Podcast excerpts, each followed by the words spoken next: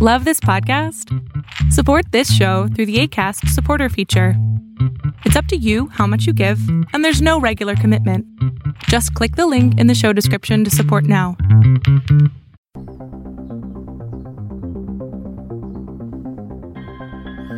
Are you interested in angels, demons, spirits, ghosts, and monsters?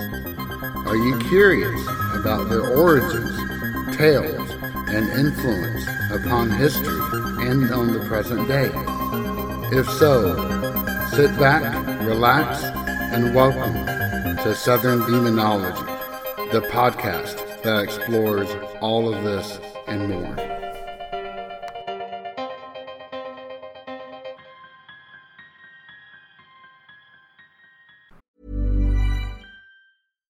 Sandra, and I'm just the professional your small business was looking for. But you didn't hire me because you didn't use LinkedIn jobs. LinkedIn has professionals you can't find anywhere else, including those who aren't actively looking for a new job but might be open to the perfect role, like me.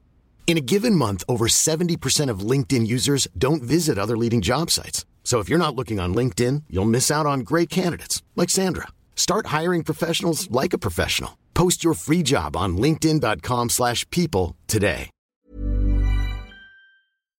Hello, everyone. Welcome back to Southern Demonology. This is your host, JJ. Let me start off this episode with a riddle. I'm going to give you some descriptions, and I'd like you to guess which religion I'm talking about. And note that I'm talking religion, not denomination or division. Okay, here we go. One, the world was created in seven stages. Two, there is a Holy Spirit that is at once separate from, yet also indistinguishable from God. And three, God has an arch enemy who is known for saying, I shall not aid your creatures, and I shall not give praise, but I shall destroy you and your creatures forever and ever and I shall persuade all of your creatures to hate you and to love me. Do you have a guess? I've posed this question to a few, and the most common answer I've received is Christianity. And that makes sense, for it sounds very similar, no? After all, Christianity has the Trinity, of which the Holy Spirit is a member. So, it is at once indistinguishable from, yet separate from God. The world was created in seven days. And that third description sounds something like the devil, something that the devil would snarl at the face of God. However, let me throw in a few more details. This religion has the oldest holy writings known in the world. Fire plays a prominence in rituals and the cycle of creation began with the heptad a plant, a bull, and a man. Now it doesn't sound so familiar, does it? The answer, my friends, is Zoroastrianism. As written by John Hinnells in the Textual Sources for the Study of Religion, Zoroastrianism edition, he says, quote, Zoroastrianism is the least well known of the world religions, end quote. And that's true in multiple regards. However, it is hugely important as it changed the flow of Judaism with its influence and directly shaped early Christian thought. So much so that many of the bedrock beliefs are directly inspired by Zoroastrianism or as the Japanese would say, tabun. Probably, perhaps. And I say probably because there are many theories floating around. Yet the academic consensus is strongly in favor of it, as well as I. Not that my opinion means anything. And we find remnants of Zoroastrianism even in the Hebrew Bible. Asmodeus is an example to that one. But before we get into all that, let's take a quick step back and get a brief overview of Zoroastrianism. But one quick side note um, you may have heard me mention the term BCE before, and that stands for before the Common Era. So, you know, the old standard is BC and AD, before Christ, blah, blah, blah. Well, that's great if you're talking to a Christian audience. However, if you're not, you're going to have kind of a big problem. I mean, we want to use inclusive language to not automatically cause people to reject what we're talking about, correct? So, academics came up with BCE, before the Common Era, and that's the standard that I use in talking about anything going on here. So, anyway, with that aside, this religion started with the Proto Iranians around 19th century BCE. And yes, you heard me right. We're talking before the Bronze Age here. Now, this group of people, largely nomadic and pastoral in nature, they eventually split into two. One would follow the tenets of Zoroastrianism, while the other Hinduism. And as you can guess, the two groups never got along afterwards. In fact, the gods of Hinduism are the devas or demons of Zoroastrianism, and vice versa. Quoting from Hinnells here, quote, toward the end of the second millennium BC, the Iranian tribes moved south off the steppes and gradually conquered and settled the land now called, um, after them, Iran. Eastern Iranians evidently carried Zoroastrianism with them, and eventually the Western Iranians, i.e., the Medes and the Persians, um, also adopted the faith. It became the religion of the Persian Achaemenians, whose empire was the greatest in the ancient world. Unquote.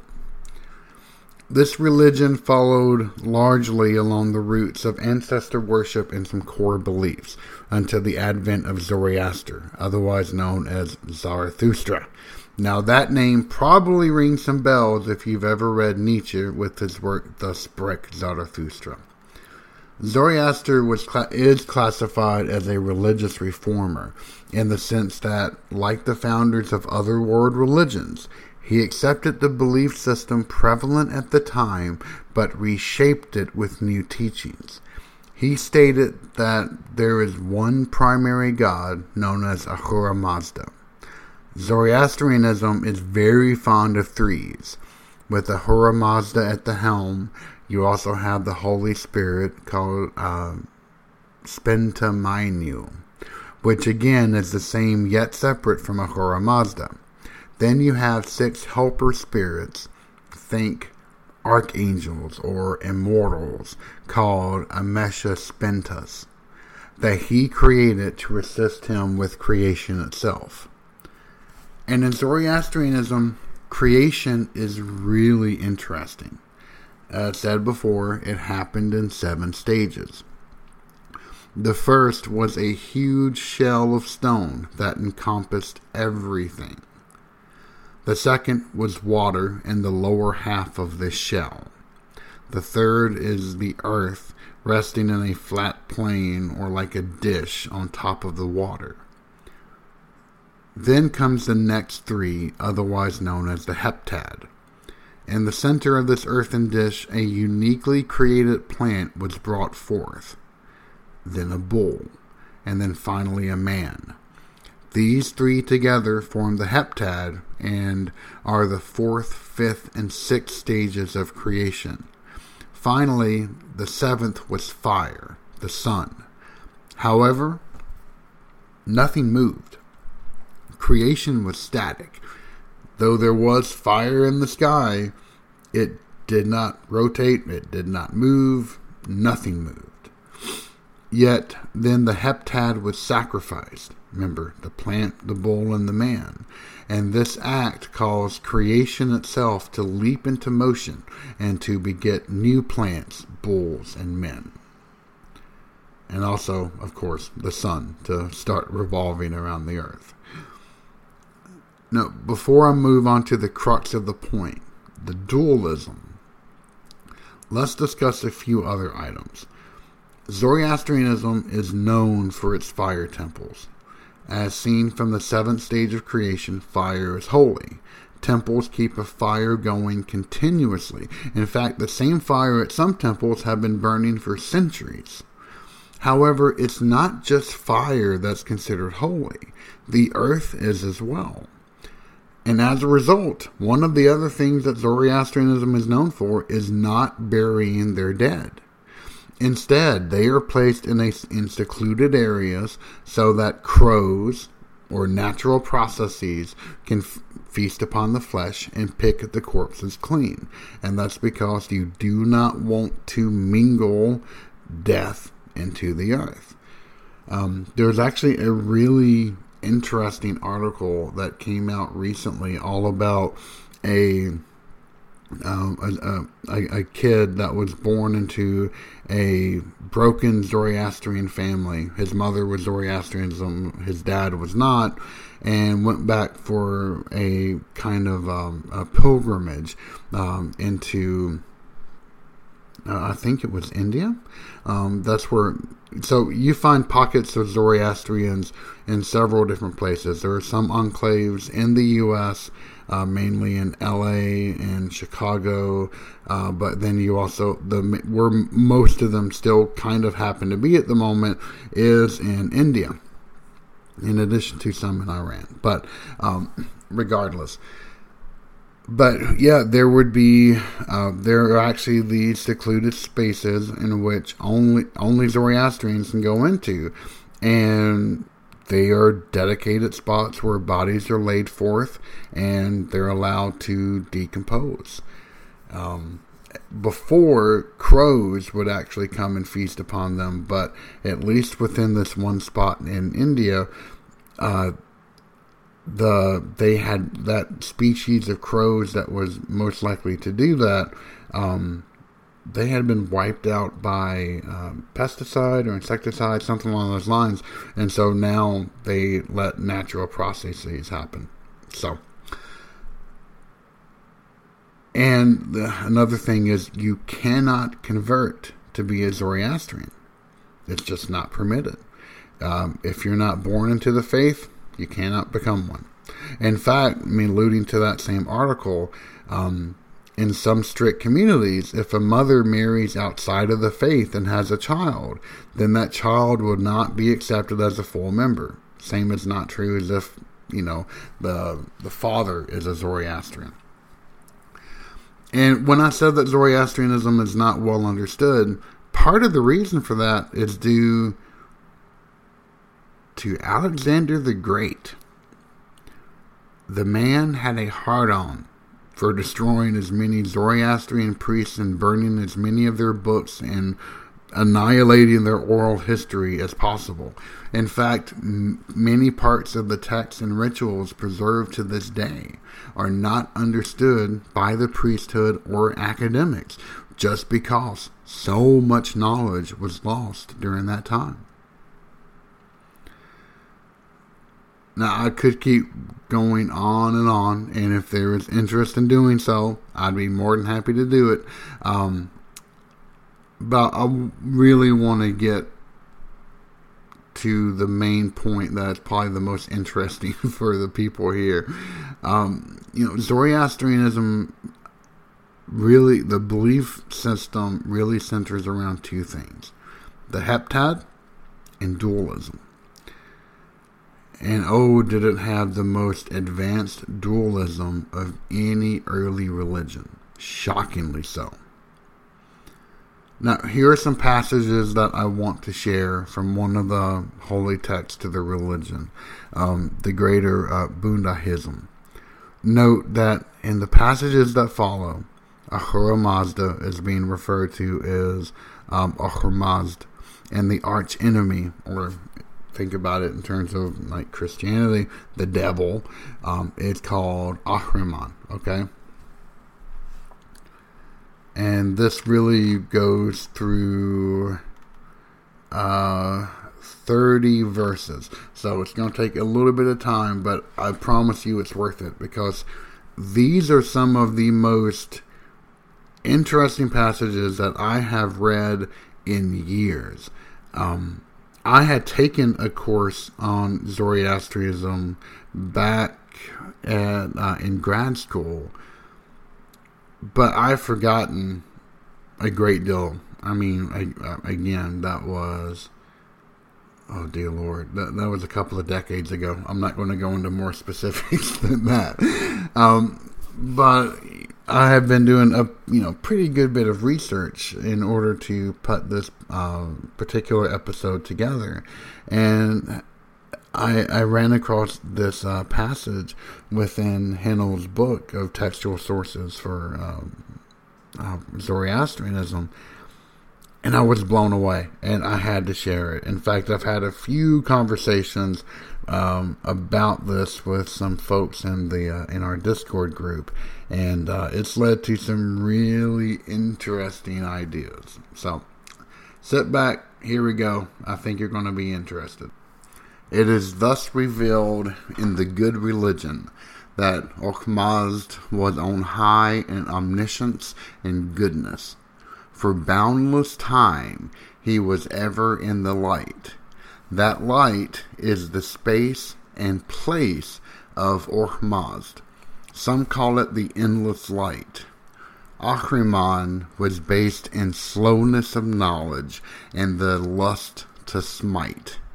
The lust to smite was his sheath and darkness his place. Some call it the endless darkness, and between them was emptiness. They both were limited and limitless. For that which is on high, which is. Ryan Reynolds here from Mint Mobile. With the price of just about everything going up during inflation, we thought we'd bring our prices down. So to help us, we brought in a reverse auctioneer, which is apparently a thing. Mint Mobile unlimited premium wireless. Ready to get 30, 30, bit to get 30, bit to get 20, 20, 20, bit to get 20, 20, bit to get 15, 15, 15, 15 just 15 bucks a month. So, Give it a try at mintmobile.com/switch. slash $45 upfront for 3 months plus taxes and fees. Promo for new customers for limited time. Unlimited more than 40 gigabytes per month slows. Full terms at mintmobile.com. Millions of people have lost weight with personalized plans from Noom, like Evan, who can't stand salads and still lost 50 pounds. Salads, generally, for most people, are the easy button, right? For me, that wasn't an option. I never really was a salad guy. That's just not who I am. But Noom worked for me. Get your personalized plan today at Noom.com. Real Noom user compensated to provide their story. In four weeks, the typical Noom user can expect to lose one to two pounds per week. Individual results may vary. Called endless light, and that which is abased, which is endless darkness. Those were limitless. But at the border, both were limited, and that between them was emptiness. There was no connection between the two. Then both spirits were in themselves limited. On account of the omniscience of Ormazd, all things were within the knowledge of Ormazd, the limited and the limitless, for he knew the measure of what is within the two spirits. Then the kingship of the creation of Ormazd and the future body forever and ever, that is limitless. The creation of Ahriman at the time when the future body will be shall be destroyed. That truly is limited. Ormazd, by his omniscience, knew that the evil spirit existed, what he plotted in his enviousness to do, how he would commingle what is beginning, what the end, what and how many the tools with which he would make an end. And he created in the spirit state the creatures he would need as those tools for 3,000 years, creation remained in a spirit or invisible state. The evil spirit, on account of his slowness of knowledge, was not aware of the existence of Ormazd. Then he arose from the deep and came to the boundary and beheld the light. When he saw the intangible light of Ormazd, he rushed forward. Because of his lust to smite and his envious nature, he attacked to destroy it. Then he saw valor and supremacy greater than his own. He crawled back to darkness and shaped many devs, the destructive creation, and then he rose for battle. When Ormazd saw the creatures of the evil spirit, they appeared to him frightful and putrid and evil, and he desired them not. When the evil spirit saw the creatures of Ormazd, they appeared to him most profound and fully informed and he desired the creatures and creation of Ormazd. Then Ormazd, in spite of his knowledge of creation and the end of the affair, approached the evil spirit and proffered peace, and said, Evil spirit, aid my creatures and give praise, so that in recompense for you, that you may be immortal. The evil spirit snarled, I shall not aid your creatures, and I shall not give praise, but I shall destroy you and your creatures forever and ever, and I shall persuade all of your creatures to hate you and to love me. And Ormazd said, You are not all powerful, evil spirit, so you cannot destroy me, and you cannot so influence my creatures that they will not return to being mine. Then Ormazd in his omniscience knew, if I do not set a time for that battle of his, then he will be able eternally to make strife and a state of mixture for my creatures, and in the mixture he will be able to lead my creatures astray and make them his own. Then Ormazd said to the evil spirit, Set a time, so that according to this bond we may postpone battle for 9,000 years. For he knew that through this setting of a time he would destroy the evil spirit. Then the evil spirit, not being able to foresee the end, agree to that pact. This too Ormazd knew in his omniscience, and within these nine thousand years 3,000 years will be will go according to the will of Ormazd. 3,000 years in the mixture will go according to the will of both Ormazd and Ahriman. And at the last battle, it will be possible to make Ahriman powerless and to ward off the assault from his creatures.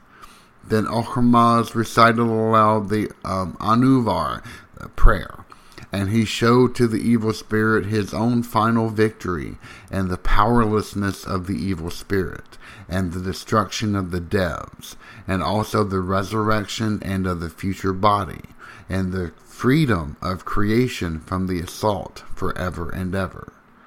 And when the evil spirit saw his own powerlessness together with the destruction of the devs, he fell pr- prostrate and unconscious he fell back again into hell, even as he says in the scriptures that when he had spoken one third, the evil one, the evil spirit, crouched in fear.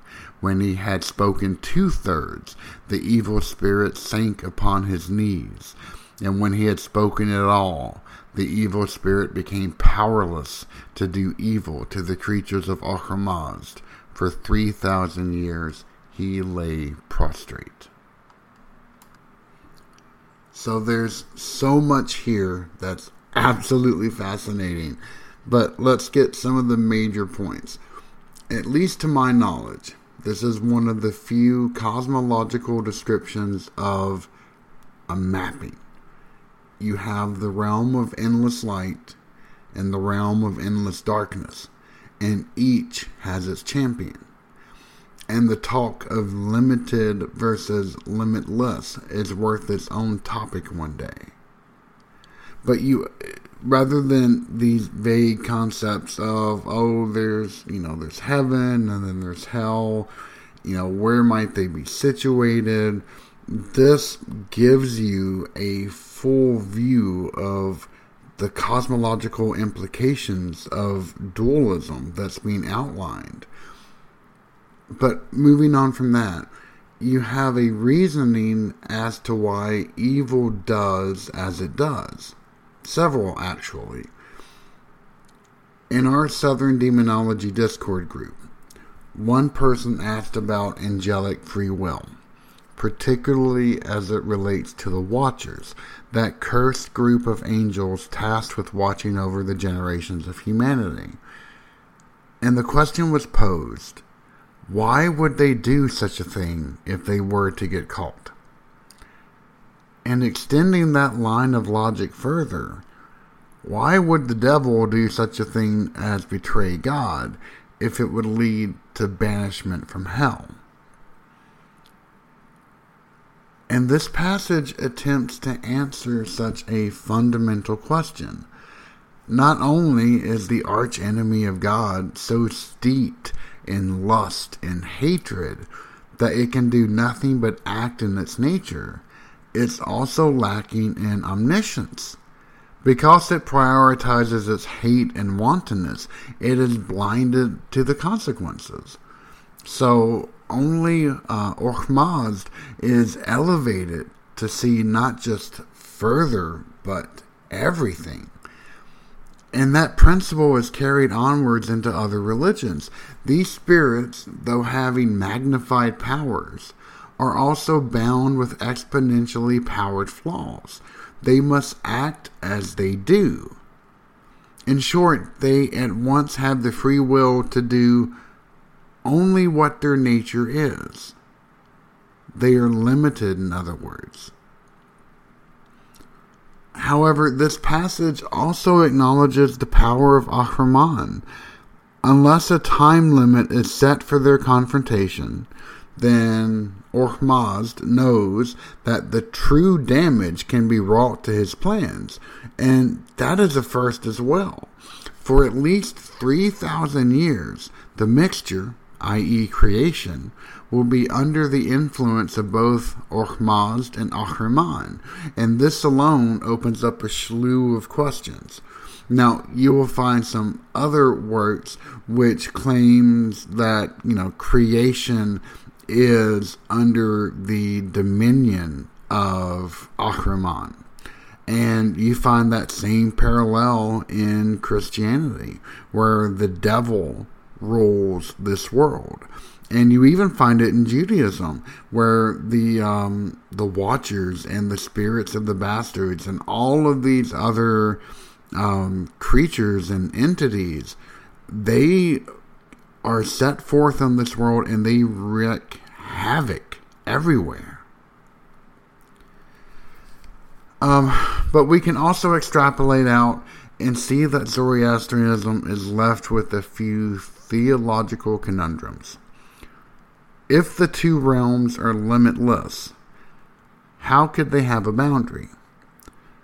But even more importantly, one pointed out time and again in the ancient world, at the end of days, Ahura Mazda will be left diminished. How? Well, it's written that at the end of the final battle, Ahriman and his devs will be sealed away in hell for eternity. But to do so, a portion of the light of Ahura Mazda will be sacrificed to seal it.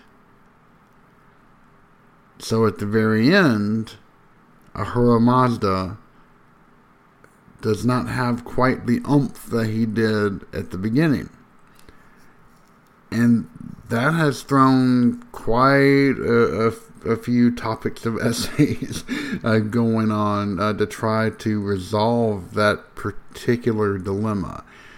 And, you know, some have espoused that, well, you know, if you have infinity, taking away from infinity does not make it less than infinity, etc. So there are, you know, some valid concepts that could be done to defend against this.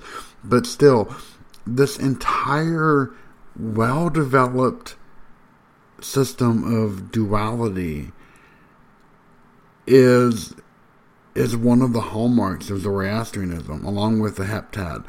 But the heptad did not, you know, uh, spread out and influence uh, other religions. However, this dualism did. You know, uh, it's commonly thought that during the first exile, I mean, the exile uh, after um, the first temple was destroyed, that's when Judaism came into contact with Zoroastrianism.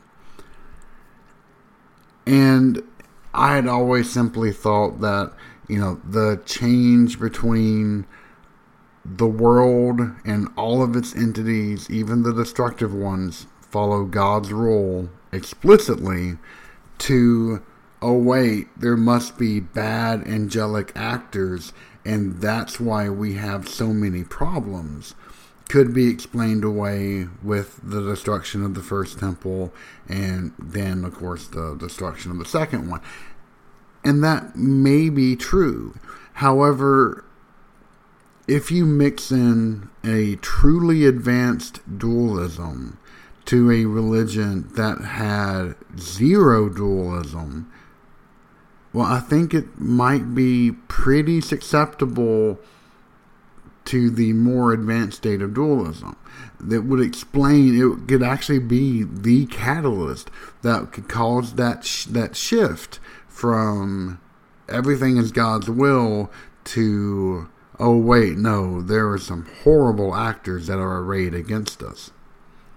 And then of course that also seeped further into early Christianity etc so Zoroastrianism you may not have heard about it. However, it has had extremely far reaching effects.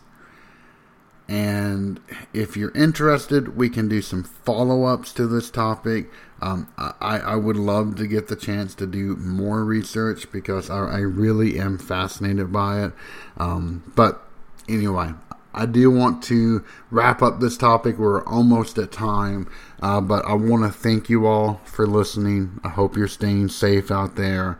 If you have ideas for topics, um, things that you have questions about, feel free to reach out uh, to me on our Facebook page, which is facebook.com slash southern demonology reach out to me on our uh, through a contact message on our website which is southerndemonology.com or feel free to join our discord. Uh, the, the information is on both of facebook and on the website and you'll be able to uh, to join. And it's completely free.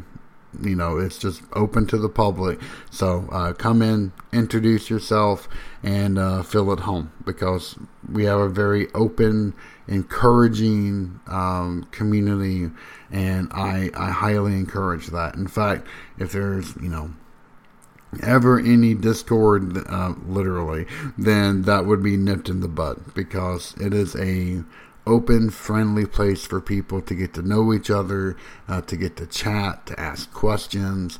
And there are people from all walks of life there. Um, and, you know, from a variety of religious backgrounds or zero religious backgrounds.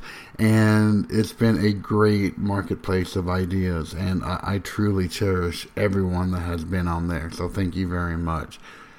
And I cherish you listeners. Uh, thank you for sticking around with, uh, you know, with my ramblings. I'm glad I haven't driven you away. Uh, but most importantly, I hope you're staying safe during these dangerous times and uh, look forward to the next episode, which will hopefully be coming up next week. So thanks again, and I will see you next time. Hi, I'm Daniel, founder of Pretty Litter. Cats and cat owners deserve better than any old fashioned litter. That's why I teamed up with scientists and veterinarians to create Pretty Litter. Its innovative crystal formula has superior odor control and weighs up to 80% less than clay litter. Pretty Litter even monitors health by changing colors to help detect early signs of potential illness. It's the world's smartest kitty litter. Go to prettylitter.com and use code ACAST for 20% off your first order and a free cat toy. Terms and conditions apply. See site for details.